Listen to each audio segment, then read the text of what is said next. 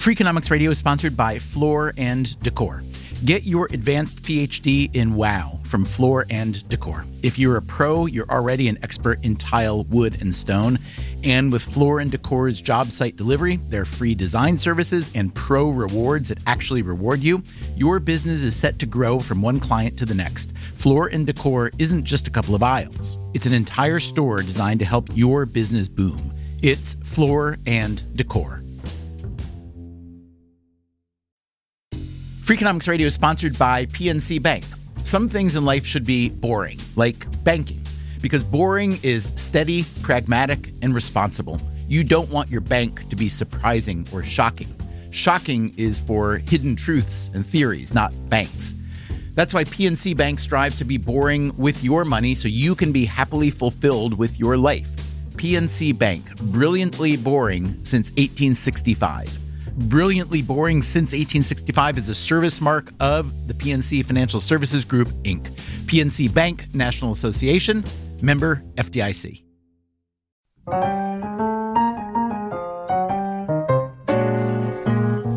Hey, podcast listeners. Our mission at Freakonomics has always been to talk about things you thought you knew but didn't, and things you never thought you wanted to know but do.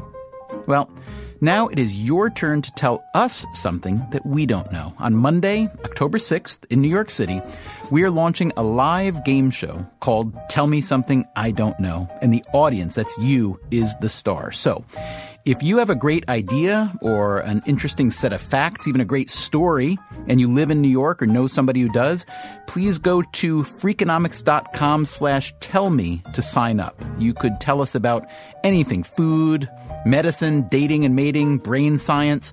All we ask is that it is interesting, at least to you, worthwhile, at least a little bit, and, well, true. There will be prizes and celebrity judges, including Malcolm Gladwell. Again, that is Monday, October 6th in New York City. Sign up at freakonomics.com slash tell me. I cannot wait to hear what you have got to say.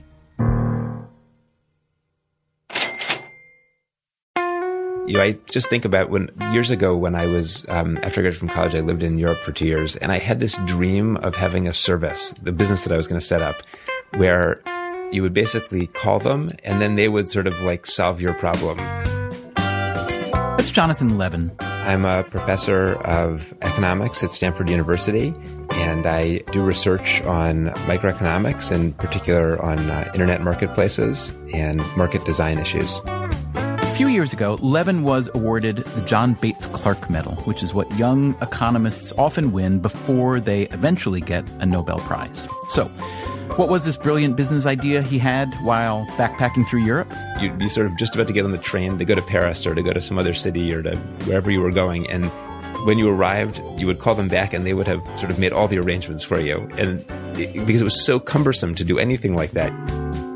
Levin never followed through on his business idea, but other people did. Lots of other people. Want a private driver? You won't be surprised that there's an app for that. Uber lets you book a car. Open Table. That is a restaurant booking service. Airbnb connects people who want to rent out a living space to travelers who need a place to stay. This was what this wasn't that long ago. Levin is now in his early 40s. He's got kids. And the idea that like you know, that problem would like never cross the mind of my kids. They'll just get on the train and they'll pull out their phone or maybe they'll do it on their glasses. You know, that level of convenience for regular people as opposed to just for the billionaires of the world is really remarkable. It's an amazing democratization of sort of personal service and convenience. Now, if you were sitting back at the beginning of internet time and you were wondering what kind of people were in the best position to exploit this amazing new technology, you might have thought it would be big institutions, multi billion dollar firms, multi trillion dollar industries, governments. After all, they had the big budgets and you might have thought the big incentives to keep pace with change, but it didn't work out that way. One of the things that the internet has done is just to dramatically lower barriers of entry in many industries. It's just much, much easier to flip a switch and make your product available to people all over the country all over the world in a way that would have been extremely difficult before the internet. But flipping the switch didn't just let you build an online version of a brick and mortar business like Amazon did to Barnes & Noble. The internet let anyone do business with anyone else. It became a lot easier to sell something that was just sitting around forgotten or unused, like your grandmother's porcelain figurines, which you could now unload on eBay, like the extra room in your apartment, which you could rent out on Airbnb, like the backseat of your car, which is empty approximately 99% of the time, but which, as it happens, someone might pay to sit in. This kind of activity has blown up in the last few years in particular. The peer to peer economy, it is sometimes called, or even more hopefully, the sharing economy. It means that you can find a place to stay in some faraway city that is not a hotel, a place to eat that's not a restaurant. You can catch a ride with someone who is not a licensed taxi driver. Uber, for instance, builds apps that let pretty much anyone with a smartphone hire just about anyone with a car. It is currently valued at about $18 billion, roughly one third the market cap of General Motors. Uber just hired David Plouffe, the former Obama campaign manager and advisor, as its senior VP of policy and strategy. Now, to some people, this new economy, whatever you call it, is heaven. It makes the world work better it makes good use of dormant resources, lets more people earn a living. Not everybody sees it this way. The taxi and hotel industries, for instance, and especially the people in charge of regulating the taxi and hotel industries. So, what we've got for you today, ladies and gentlemen, is a good old fashioned smackdown.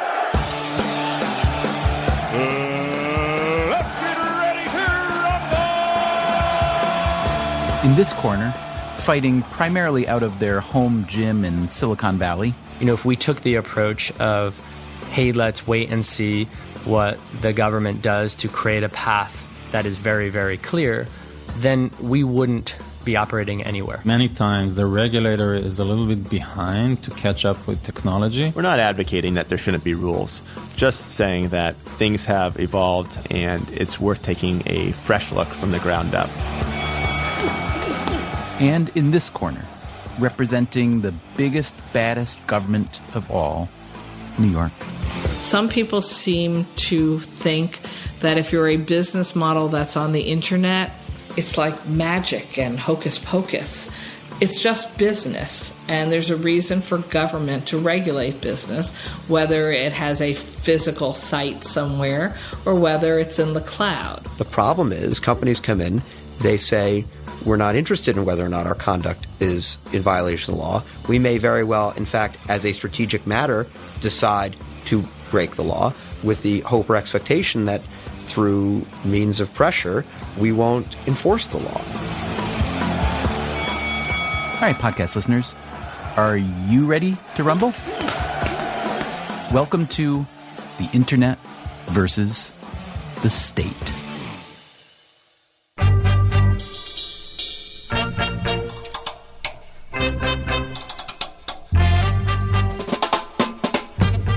From WNYC, this is Freakonomics Radio, the podcast that explores the hidden side of everything.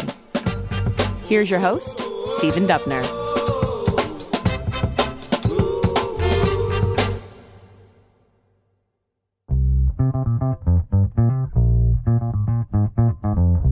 If you had to pick one company that at this moment personifies the battle of the internet versus the state, it's probably Airbnb. I'm Nathan Blecharczyk, co-founder and CTO of Airbnb. Blecharczyk started writing code when he was a kid. He studied computer science at Harvard, and he helped start Airbnb with his friends Brian Chesky and Joe Gebbia. Airbnb was started and inspired by an event that happened in October 2007. Back then, uh, the three of us, uh, Joe, Brian, and myself, were roommates, and the rent on our apartment was raised 25% and uh, I decided to move out. The other two guys did not have enough money to pay for the rent, but they're both designers, and they saw that an international design conference was coming to San Francisco, and that all the hotels were sold out. So they got this idea to rent out the extra bedroom to designers who needed a place to stay. And that weekend, they hosted three designers, and they made over a thousand dollars, thus allowing them to pay rent. Well, fast forward a couple months later, the three of us got together and decided we should do this for other people in other situations. This turned into a lot of people, a lot of situations. On any given night this summer, roughly 350,000 people are staying on Airbnb. We've serviced 17 million guests to date over the last six years.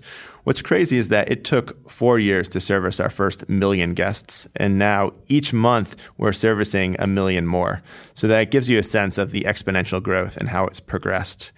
In terms of properties, we now have 800,000 properties in 192 countries, 35,000 different cities. So tremendous inventory.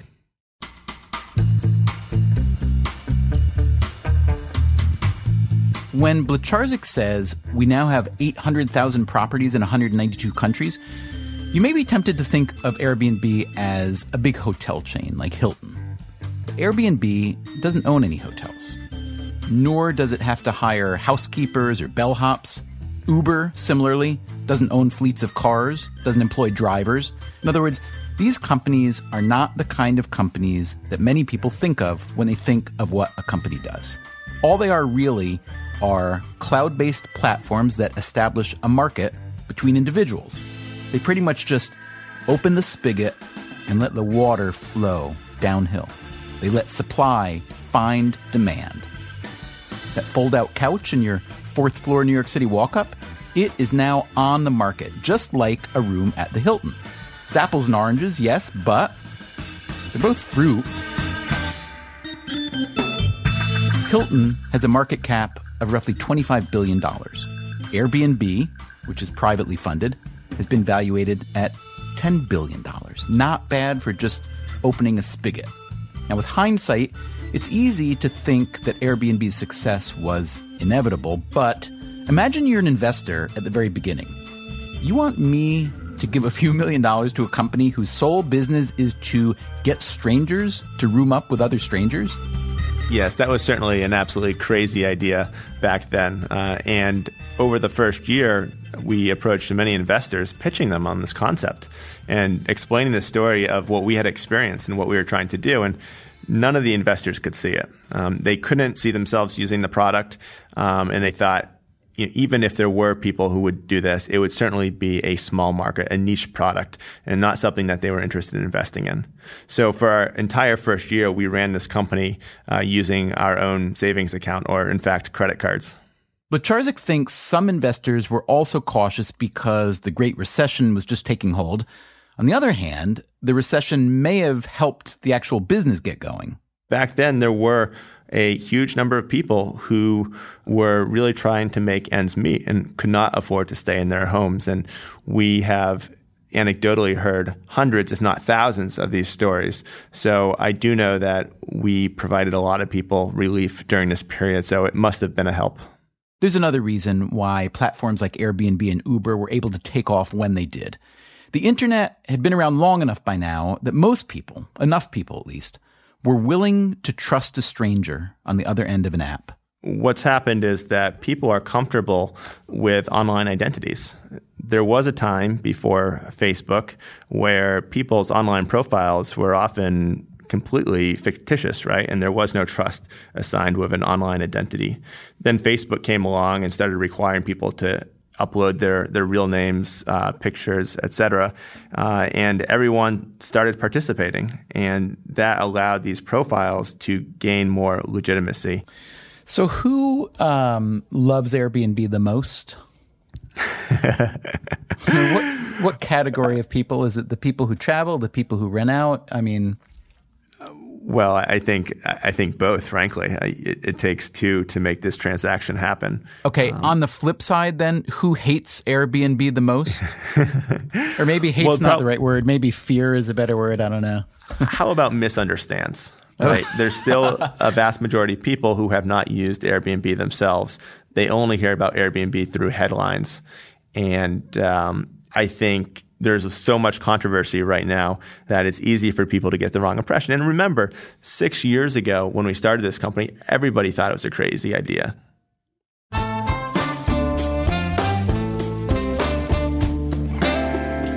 prostitutes are using Airbnb to set up cheap temporary brothels on the fly. I rented my apartment out to a man who said he needed it for his brother and sister in law, uh, and instead came home to found about 20 people uh, hosting a filthy orgy. A DC woman discovered the guys who used Airbnb to rent her apartment were using it for their erotic massage service, charging up to $300 per hour.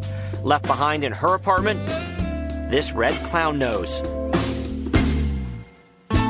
They are so excited about getting you to participate in their making money that they don't actually care that they're breaking laws or that they're encouraging you as potential hosts or guests to be breaking laws. That's Liz Krueger. She is a New York State Senator, represents the east side of Manhattan, which includes a lot of apartments and a lot of hotels. She has been called Airbnb's doubter in chief. I don't know where that title came from. It's a little amusing. Okay, here's where the title came from. In 2010, Krueger was the primary sponsor of legislation that came to be known as the Illegal Hotel Law, which has made it harder for people to legally use Airbnb in New York. She says she got involved after receiving calls, lots of calls, from her constituents.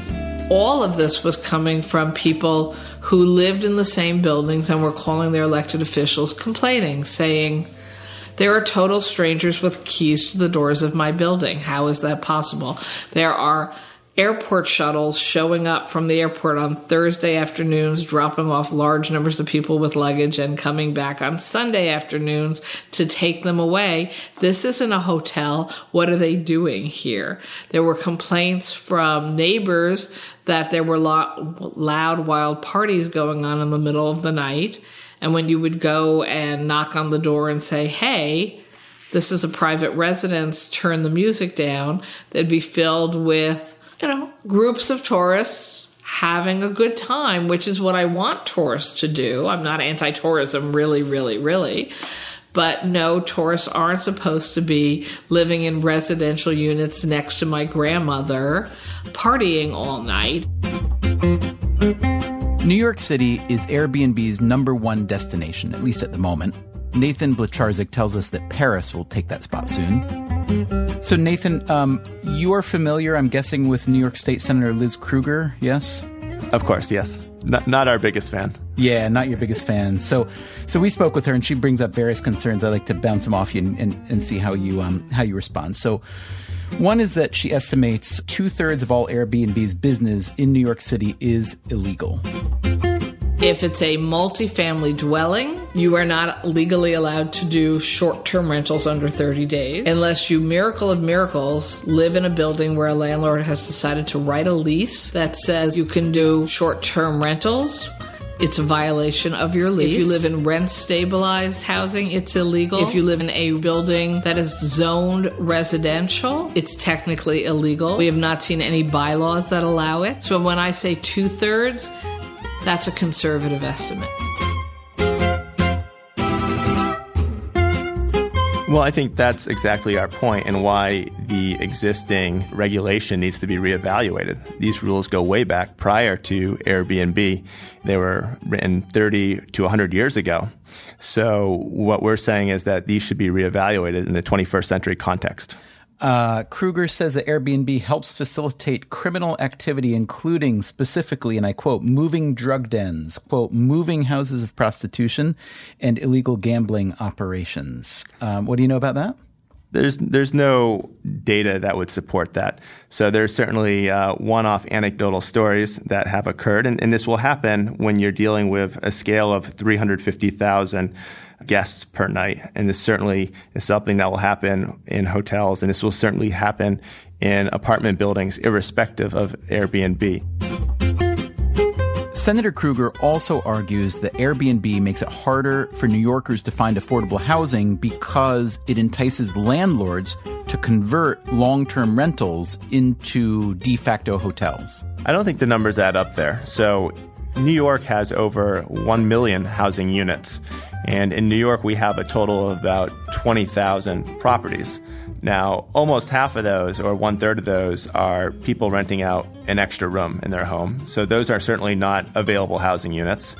the vast majority of people are renting out the home in which they live uh, and therefore doing it on a part time basis. So once you kind of peel off all these layers, there's actually a very small number of units that could even possibly be resulting in housing being taken off the market. But what about hotels? As Blecharczyk told us earlier, Airbnb currently lists some 800,000 properties worldwide. Let's pretend we were describing a hotel chain with that many rooms.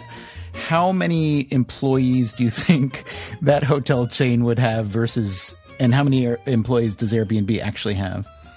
Uh, a hotel of with that many rooms would certainly have tens of thousands, if not 100,000 employees. Airbnb has a, about 1,000 employees. You don't have to think too hard to see where this is going, do you? In New York, like most big cities, the hotel industry is an important one. State Senator Liz Krueger again. I love that Airbnb or whomever always keeps saying somehow that I and others are shilling for the hotel industry. Now, is it growing to the level where, yes, this does appear to be competition with some in the hotel industry? It really seems to vary with what type and level of hotel. Yes, I'm not anti business competition, but I'm also a believer in a fair playing field where the same rules apply to everybody. So if there's someone saying, well, we should be able to run a alternative hotel model to what is the existing structure, then I'd say, well, are we meeting the same fire standards? Are we meeting the same safety standards? Are we putting people out of business um, and decreasing the number of jobs in the economy with the new model? Because we're very conscious of having union jobs that pay well here in the city of New York.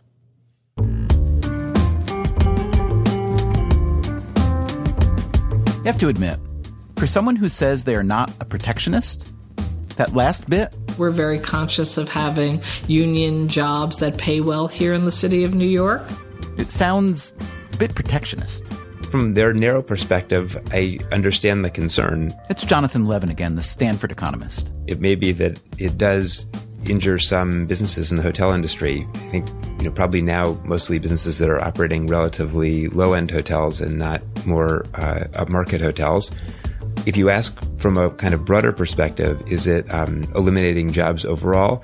That's much less clear to me because it may be that some people who are working in hotels uh, might lose their jobs if, if a hotel shut down. But on the other hand, you're creating new jobs for people being entrepreneurs by renting out their home. So it's not obvious that the net effect on jobs is negative.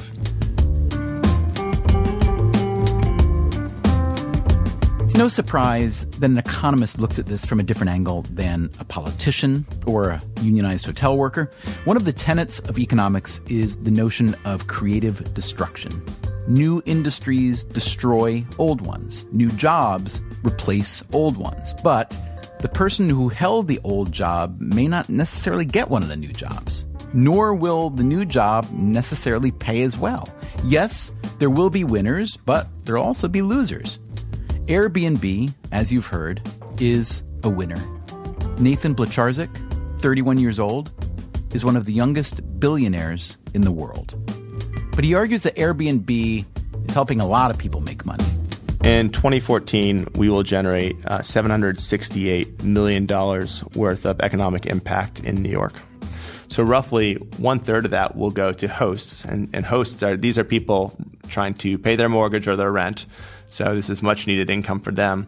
Um, but two thirds of that will be spent out and about shopping, dining, etc. And what's really interesting is that over 70% of the properties are outside of major tourist districts. And so perhaps an unintended consequence of Airbnb is that huge tourism dollars are flowing to neighborhoods that don't normally see the benefit of tourism. So it's actually a really good thing for the local economy. According to Airbnb's numbers, New York City hosts, as they are called, will take in roughly $250 million in 2014. When a hotel in New York takes in $250 million, it pays a big chunk of that money in taxes, but the city doesn't see much tax revenue from Airbnb. Well, first off, I'd like to clarify that Airbnb pays all the taxes that Airbnb is responsible for. That may be true, but again, Airbnb isn't a hotel company. It just makes the market. Airbnb earns its money by taking a cut of each transaction. So our business model is to take between 6 and 12% from the guest and 3% from the host. So on average, a little above 10%. So the hosts take in roughly 90% of the dollars, which they are legally obligated to pay taxes on, but they rarely do. Why not?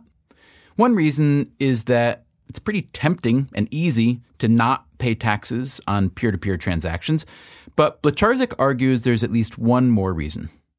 A lot of hosts are afraid because they aren't sure if they are allowed to rent out their homes on a short term basis. And so they fear that if they pay the tax that is due and in doing so give away their identity, uh, that they'll be called on the carpet for violating a short term rental law. And so these two issues really go hand in hand. And it's hard to solve the tax problem without also um, allowing people to stop hiding. So if I ask you to build into your site a way to, let's say, automatically collect sales and hospitality and any other applicable taxes within that transaction, even though you, Airbnb, are not really responsible for that, would you do that? And why not if not? Uh, yes, we are willing to do that. Uh, that does represent a great deal of effort for us, but we're happy to partner with cities and to have a constructive relationship. And we've actually done this already starting at the beginning of July with the city of Portland. So we're now collecting tax on behalf of the city of Portland. We're doing this automatically such that hosts don't even have to fill out any paperwork. Now, I think for us to be able to do this in all the different cities that we operate, and remember, we're in 35,000 different cities, and certainly well over 100 cities where we operate at major scale, we need to make sure we implement these systems in a standardized way. Otherwise, we'll be left in a place that's unsustainable in terms of operating this, you know, complex process. Right. So you're helping Portland collect taxes. Is Airbnb operating entirely legally in Portland? Well, there's simultaneously a a review of the regulation going on, uh, and so um, that is happening in multiple stages. Right, but short answer, and I realize that for legal reasons you may not want to say these words, but I can. Short answer is you're not operating legally yet in Portland. You can cough if someone has a gun to your head, Nate. um, so again, this is something that is evolving. Uh, Airbnb itself is of definitely operating legally. The individual cases of our hosts uh, varies very much based on what kind of building they're in, uh, what part of the city they're in, etc.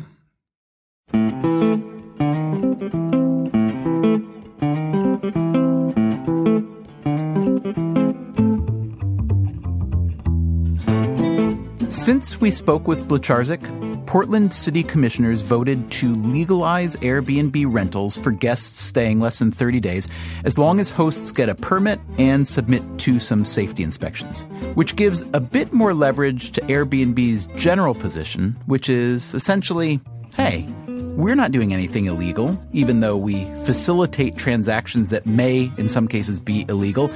But if only these old fashioned government regulators would wake up and smell the creative destruction, we would happily help send millions of dollars in lost tax revenues their way.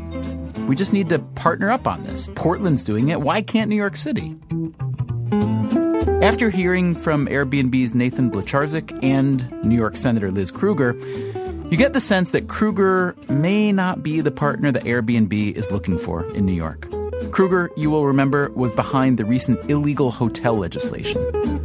I don't think the laws we've passed are strict enough. So I want to look at more enforcement, perhaps increase fines and penalties. Um, I do have a very serious frustration that the kind of law I think we really need needs to be federal because the state is superseded by federal law when it comes to regulating online business. Some people seem to think that if you're a business model that's on the internet, it's like magic and hocus pocus it's just business, and there's a reason for government to regulate business, whether it has a physical site somewhere or whether it's in the cloud, because the real impacts on real people are actually not in the cloud. They are very real in communities all over, actually, the world at this point.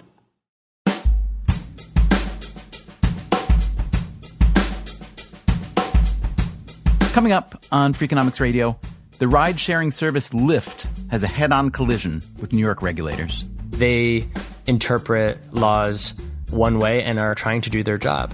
And we interpret laws another way and are trying to innovate. And we send one of our producers to eat in a restaurant that's really just a guy cooking in his apartment to see if he gets poisoned or worse. I mean, given that they, you know, Eat With has kind of narrowed it down to people that have actually passed the not psycho test. Yeah. So you guys passed the not psycho test. Yes, yes, we like to think like we did. One more thing. If you do not already subscribe to Freakonomics Radio, well, let me say this peer to peer. I think you should. Just sign up for free at iTunes, and you will get the next episode in your sleep.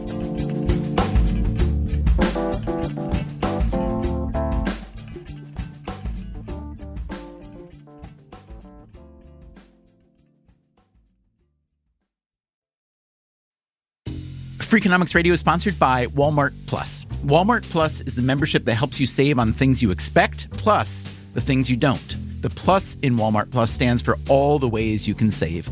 Walmart Plus's suite of benefits can be used every day to help members save time and money. Members save on free delivery, free shipping, gas discounts, plus so much more. With Walmart Plus, members save on this plus so much more. Start a free 30-day trial at www.walmartplus.com. Freakonomics Radio is sponsored by IKEA. Can you believe how expensive life is these days? Well, with IKEA, you can furnish your space beautifully and affordably. When you shop at IKEA, every dollar gives more more quality, more sustainability, more inspiration. When these things come together, you can make the most of every day. Plus, filling your bag can now be more affordable than ever because IKEA has hundreds of new lower prices on some of their most popular items. And don't worry, IKEA cuts costs without compromising quality. IKEA is making it more affordable than ever to furnish your entire home with home solutions you will love. Shop hundreds of new lower prices today at IKEA-USA.com. That's IKEA-USA.com. Freakonomics Radio is sponsored by the Active Cash Credit Card. With the Wells Fargo Active Cash Credit Card, you can earn unlimited 2% cash rewards on purchases. Earn 2% cash rewards on that workout class you want to try and on the foam roller you need afterwards. The Wells Fargo Active Cash Credit Card. That's real life ready. Terms apply. Learn more at wellsfargo.com slash activecash. From WNYC, this is Freakonomics Radio. Here's your host, Stephen Dubner. On today's program, we're talking about the internet versus the state, the battle between companies like Airbnb, which lets anyone rent out a place to stay to anyone else, and government regulators like New York State Senator Liz Krueger. I'm certainly not saying I think the model is mostly used by people intending to do illegal activity, but this model also is fabulous if you're planning on doing something illegal. Because most of the units in New York City end up being in apartment buildings without cameras or staff. So if you want to run a moving drug den, this is a fabulous model to find yourself locations. It's a very easy way um, to operate moving houses of prostitution. Um, apparently, it's also very convenient for running illegal gambling. Our producer Greg Rosalsky interviewed Krueger. Given her concerns about Airbnb, Greg asked her one last question. It's not just Airbnb. There's all of these other sharing apps, and one that's gaining popularity in New York, and I think actually in your district, is called Eat With. And Eat With is basically the Airbnb for restaurants private citizens invite people into their homes um, and their apartments, and people come in and they eat and they, they pay for a restaurant experience in somebody's home. Could you just tell me what your thoughts are on that? I actually have not heard from anybody about that. I mean, right off the bat, so you're letting strangers into your apartment, so you are potentially facing some kind of personal liability or risk There's New York City law about health inspections, and I'm really hoping that you aren't putting in illegal restaurant type ovens. If I get food poisoning, are they liable? I guess I would want to ask that question conceivably if I was the one eating. You know, how do I know you're not poisoning me and what's the liability? What are you making here? This is uh, hibiscus ginger sauce. What is that pungent smell I'm smelling? The ginger, the ginger, and the hibiscus are really strong flavors. I think the both of them are gonna do a great mix together. Uh, we have some more guests here. Hey, I'm Rafa. Carla. My name is Max Strigler. And I'm Rafa Saga. And we're actually right now at our place. Rafa is a chef. He works in restaurants, and you know he always wanted to show people what he can create and offer. And you know when you work in a restaurant, you know you're limited by a menu. So this is for him a platform where he can expand his creativity and knowledge and try what he likes, what he believes it's good. At the end of the day, you know they say that chefs are like artists. So it's a way for him to express through his dishes, you know, what he thinks. So I grabbed the meat of the ostrich, ground it, and made a mousse with uh, Dijon, some mezcal, parsley, and the sauce is hibiscus ginger sauce. Trunk ostrich. For me, you know, it's also like a business, you know, because I manage at the end of the day, you know, the whole website, the, uh, you know, like all the guest relations, you know, like going back and forth with emails, calls, texts. I manage all the financial part of the, you know, of the little business here. And, uh, you know, I'm the host as well. You know, I s- have dinner with you guys, I sit down. And I enjoy the experience, you know, about sharing a moment in a place with, uh, you know, random people that you've never seen before. Feel comfortable again. This is your home. Enjoy. If you need something, water, wine, tequila, mezcal, just, just feel free to ask and enjoy. Enjoy. Welcome home. If you don't see me eat that much today, it's because I was sick. You know, during the week I had some food poisoning. Wait, so where did you get food poisoning? You're not subject to health inspections by the government, um, also fire safety inspections, um, and you know you don't get the letter grade in the window. So, um, how do I know you're not poisoning me? I have a question for that question. How do you know you're not gonna get poisoned in the restaurant? And if your answer is gonna be, oh well, because it's regulated by the health department, then I ask you this question.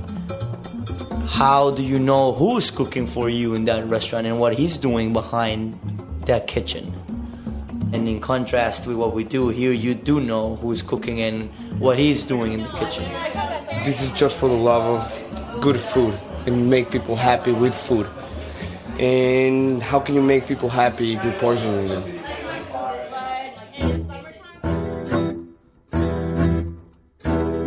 Uh, I have a tilapia fillet, and I did a crust of chia. Chia is a uh, Mexican seed that is very, very rich in vitamins. Actually, the first time that Rafa told me about this idea, I was like, what are you talking about? Like, are you crazy? Like, how does this work? Because you're opening, you know, your, your house to a bunch of people that you've never seen in your life. But at the end of the day, you know, like, if you're open-minded and, you know, you like crazy things and, and you like, you live in New York, you know, like, it's one of the things that you say, okay, you know, let's give it a try. It's kind of a cross between um, a dinner party at a good friend's place and the best neighborhood restaurant ever. Like you're a little neighborhood joint where you know you see people that you know or maybe meet new people, and it just it, it, you know There's intimacy. Yeah, there's intimacy exactly. You actually had to sign up and apply, and then there, there was a vetting process. Yeah, you get an interview, a Skype interview, then they come into your house, then they dine with you, and they go through your profile and your personality. You go, oh, you, you, now you're a ho- uh, Meet with host, and that's it. I mean, given that they, you know, Eat With has kind of narrowed it down to people that have actually passed the not psycho test. Yeah. So you guys passed the not psycho test. Yes, yes, we like to think like we did. people review you. You know, honestly, if, if you don't have any, any reviews or any stores, people are not gonna eat with you. Uh, my name is Javier, and Uh, my sister, who, whom I came with today, is Daniela. And we were looking for some cool, fun stuff to do in New York while he's in town. So he was looking up on TripAdvisor and he found this um, really interesting bit. It's called well, Fifth. And Do you mind me asking, are you also staying with Airbnb? Yeah, like um, right now we're staying in an apartment here in the Lower East Side. So you guys are like mascots for the sharing economy. So you're staying at Airbnb, you're eating at Eat With. Did you come here in Uber? We actually did. yeah, we did. Last question. I mean, does anybody feel poisoned at this table?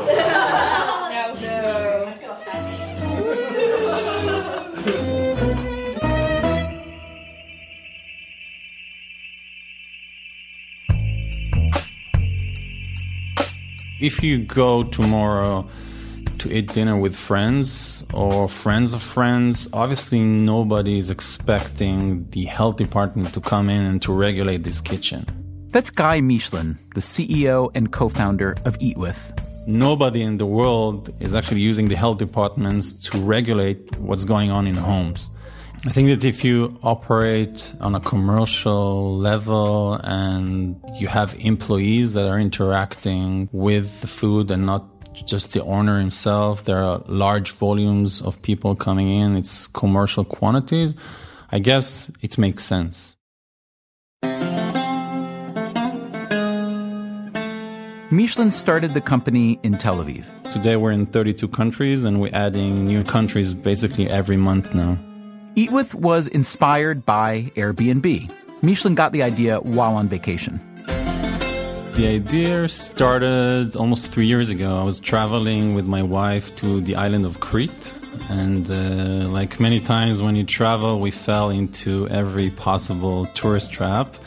And so after a few days, I remembered that I once met in a conference a guy from Crete, and I, I actually emailed him and I asked him, Where do the locals eat? And instead of just giving me a tip about a restaurant, he invited me home to a Friday dinner with his family, which turned out to be by far the best thing that happened to us on this trip. I think that by interacting with the locals, by staying with the locals, by eating with the locals, it just changes your whole experience. You don't feel like a tourist anymore. You feel almost like a local for a few days. And so when I went back home, I met with my co founder and we said, there has to be a way to replicate this magic and to share it with other people around the world. And that's what we did. Eat With is now based in San Francisco, of course. We asked Michlin if he's run into any resistance from regulators. Thank God, no. But I probably should say not yet. I'm sure it will happen. I think that sometimes, or actually many times, the regulator is a little bit behind to catch up with technology. It's interesting. So I used to work for, for the government in Israel. I used to work for the state attorney's office. And what I learned from this period is that usually when you look at regulation, you, you need to peel off and look at the original reason why this law was put in place and all at all the different interest groups that are involved. And if you think about Airbnb, it's obvious that this is a phenomenon that's not going to go away.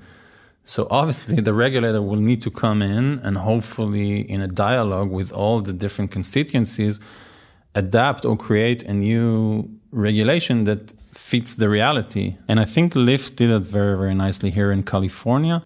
That's Lyft, as in the rideshare service. My name is John Zimmer. I'm the co founder and president of Lyft. All right, and Lyft, L Y F T, cars with pink mustaches. For those who don't know what Lyft is all about, can you explain it from the ground up? So, Lyft is born out of the idea that transportation is really inefficient today. And you can see that in the fact that 80% of seats are empty at all times. So, Lyft is now in over 65 cities across the country. We've done over 10 million rides, and it's a peer to peer network for uh, people in your community to give each other rides in a safe way. We use a mobile application to connect drivers and passengers who have extra time or extra seats in their car to give rides at the lowest possible price point. Lyft is not as well known as Uber nor as well endowed. It's currently valued at roughly $1 billion compared to Uber's $18 billion.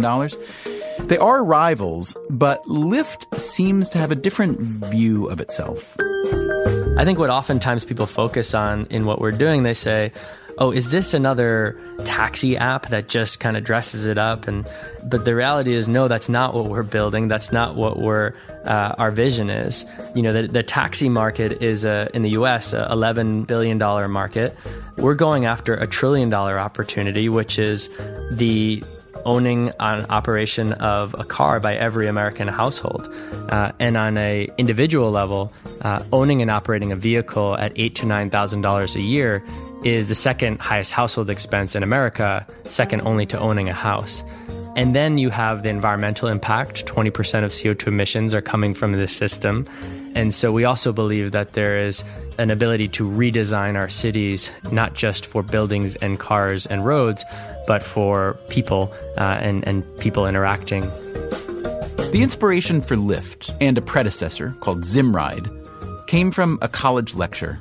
So in 2006, I went to Cornell Hotel School, and in my senior year, um, took a class in city planning in the architecture school. And the class was called Green Cities and had this amazing professor. The professor was Robert Young. His first lecture is The History of the World in 30 Minutes. The eighth lecture, as Zimmer recalls, was on the history of transportation. And he talked through the evolution from canals to railroad to highways. And I saw images of these networks, of these physical infrastructure systems that he put up on the board. And I started thinking, when he lays it out so simply as, you know, step one, step two, step three, there's got to be a step four. And I started racking my brain thinking, what would be the fourth infrastructure that is built? And at first thought it would have to be physical because everything else that I saw on the screen was, was physical infrastructure system. And then, you know, using the main metric that we think about in the hotel school being occupancy, I asked, what is the occupancy of the seats um, within this system, within this network? And the professor said it's under 20%. If you are a hotel with 20% occupancy, you go out of business. If you're driving a car with 20% occupancy, well, you're just a typical American. And there was an interesting fact that the average car occupancy in Los Angeles is 1.1. And if it was 1.3, traffic in LA would be eliminated. And I got really excited and I thought, well, if we could build the next infrastructure and it would require nothing physical and it was only information based, people that have cars or have seats or are giving rides and people that need a ride, um, that would be incredible. We would solve for the economic, the environmental, and the social problems associated with this transportation system we've built. So, John Zimmer and his co founder, Logan Green, have a grand vision for changing how people get around. But as they've rolled out Lyft in city after city, they find that regulators often don't share that vision. They interpret laws uh, one way and are trying to do their job. And we interpret laws another way and are trying to innovate. And those two things are at odds. And the timelines are at odds. And you know, if we took the approach of, hey, let's um, let's wait and see what the government does to create a path that is very very clear for this new industry that we believe benefits drivers, passengers, uh, and cities, then we wouldn't be operating anywhere. And so, as you know, someone who isn't purposely trying to be antagonistic, but someone who really believes in the change that we're trying to create, um, we need to push forward and we need to, you know, that friction will happen because both sides are trying to do their jobs and their jobs are different.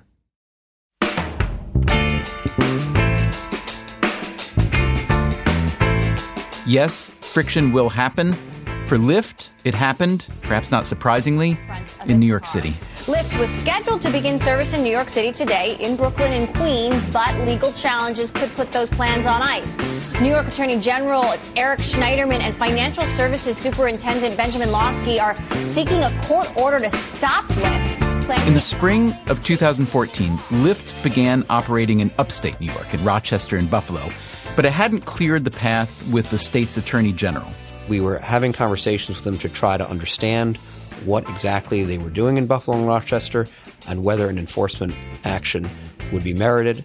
And in the midst of those conversations, they decided to launch in New York City, potentially in violation of those same laws. That's Micah Lasher. And I'm the Chief of Staff to the New York State Attorney General, Eric Schneiderman. Lyft argued that because it is a ride sharing app and that its fares are technically suggested donations, that it shouldn't be subject to the sort of rules that govern taxis. New York regulators disagreed, so as Lyft prepared to launch in New York City, the government went to court to stop them, arguing that Lyft had, quote, thumbed its nose at the law and that the company's legal strategy was, quote, based on audacity and pretense. Micah Lasher personally tweeted that Lyft and John Zimmer were, quote, not just disruptive, but also personally dishonest in their dealings with regulators. And upon going to court after the first court proceeding, they did delay their New York City launch. And here again is John Zimmer from Lyft. It became very clear that there wasn't going to be a, a fruitful path forward. So Lyft had to adapt its model. For instance, they agreed to use only drivers and vehicles licensed by the Taxi and Limousine Commission, which means that even though Lyft is operating in New York City, it's not really operating like Lyft. It's not fulfilling John Zimmer's grand vision for a new transportation model. It is also not posing much of a threat to the city's huge taxi and car service industries.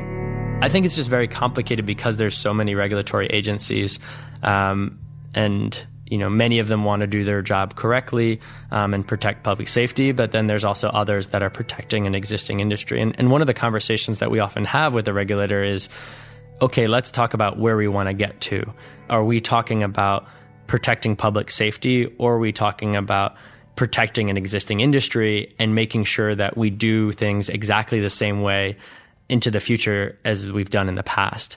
Uh, and when people say, you know, look, our priority is protecting public safety, we can have a really productive conversation.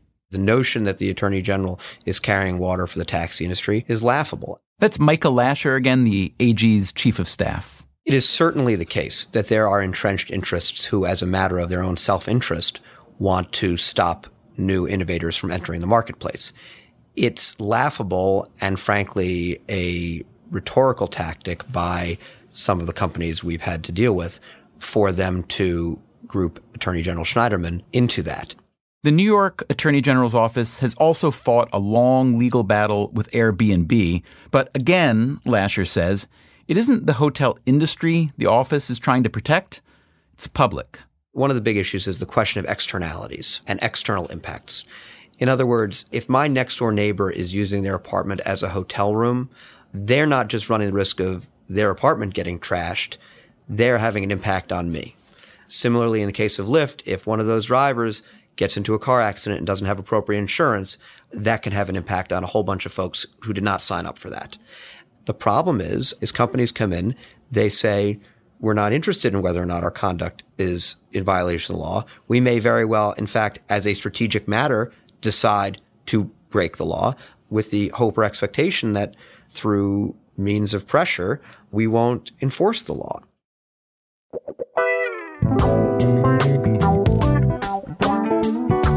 It may be tempting to look at the regulator's resistance to Lyft and Airbnb and say, well, they're just stuck in the past. Even if they're not purely protectionist, they're certainly anti innovation.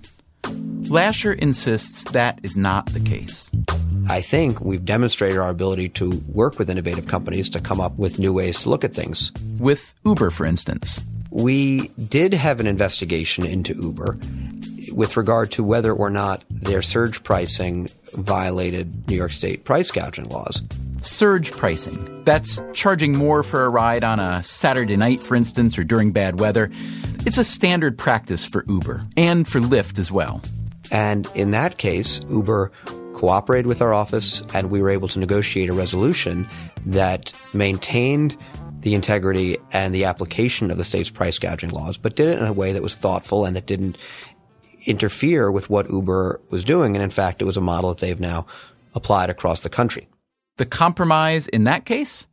Uber could adjust prices to fit demand, but it had to set a price ceiling. It couldn't spike its prices the way it did during a snowstorm in New York in 2013 charging $35 a mile with a minimum ride of $175. As for Lyft, John Zimmer was frustrated that Lyft could only bring to New York a neutered version of itself.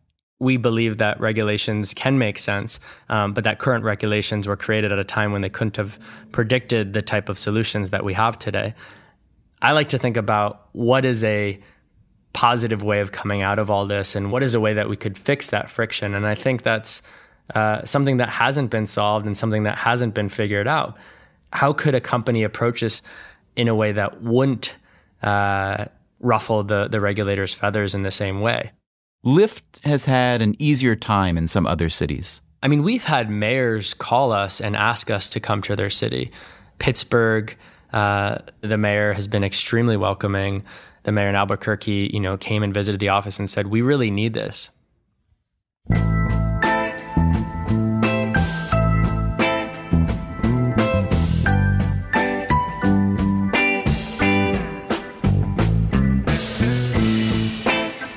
This is what creative destruction looks like. This is the way the world moves forward, how economies move forward. A new technology is invented by someone for some purpose, and then it's repurposed by a whole bunch of energetic people moving in many different directions faster than anyone could have imagined. Most of their attempts will fail, but some will work.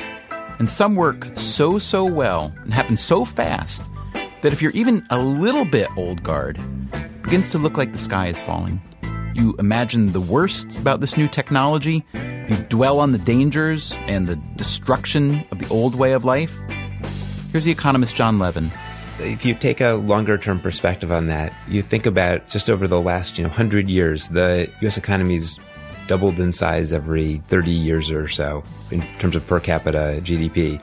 And what that means is that there's been just a remarkable amount of change in pretty much everyone's lifetime my parents' lifetime, my grandparents' lifetime, and my lifetime. And a lot of that change has been disruption of existing industries and the creation of new industries. A huge fraction of the US labor force used to be in agriculture, and now it's just a minuscule fraction. Someone listening to this program in the future might find it quaint to hear people arguing about which human being is going to drive you from point A to point B. I think the more fundamental threat to taxi drivers in the long run as a way to be employed is almost certainly autonomous cars. In 20 years, it may be that there actually aren't people in the front seat of the car. And if autonomous vehicles really work, what about all the other people who drive for a living? Nearly 3% of the United States workforce, about 3.6 million people, feed their families by driving taxis, buses, delivery trucks, tractor trailers, and other vehicles what are they supposed to do when this new technology starts to obliterate their livelihood? Well, at the very least, there should be a lot of job openings as government regulators.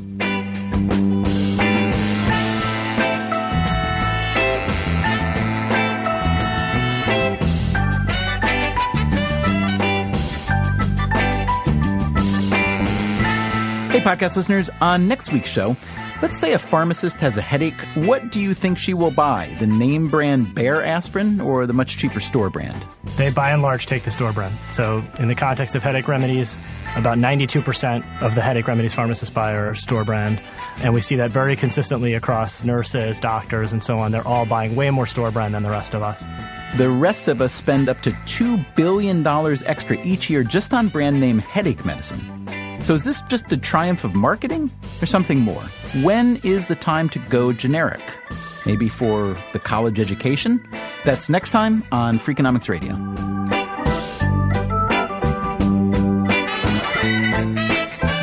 Freakonomics Radio is produced by WNYC and Dubner Productions. Our staff includes David Herman, Greg Rosalsky, Greta Cohn, Caroline English, Susie Lechtenberg, and Chris Bannon. If you want more Freakonomics Radio, you can subscribe to our podcast on iTunes or go to Freakonomics.com, where you'll find lots of radio, a blog, the books, and more.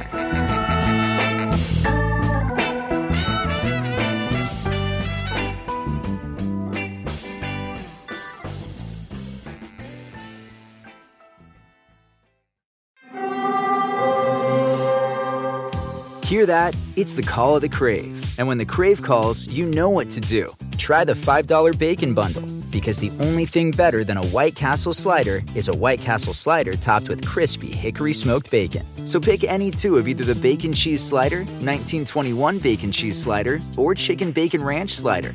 And also get a small fry for just $5 with the $5 Bacon Bundle.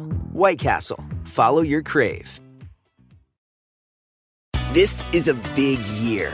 The Ohio Lottery's golden anniversary. 50 years of excitement, of growing jackpots and crossed fingers. 50 years of funding for schools, of changed lives and brightened days. 50 years of fun. And that is worth celebrating. So watch for can't miss promotions, huge events, and new games that will make the Ohio Lottery's 50th year its biggest one yet. Learn more at funturns50.com. Freakonomics Radio is sponsored by Cars.com. Have you heard about the Your Garage feature on Cars.com? Here's how it works you add your car to your garage to track its market value and cash in when the time is right to sell. Track both your car's historical and projected value. When it's time to sell, easily secure an instant offer from a local dealership or sell it yourself on Cars.com. Start tracking your car's value with your garage on Cars.com.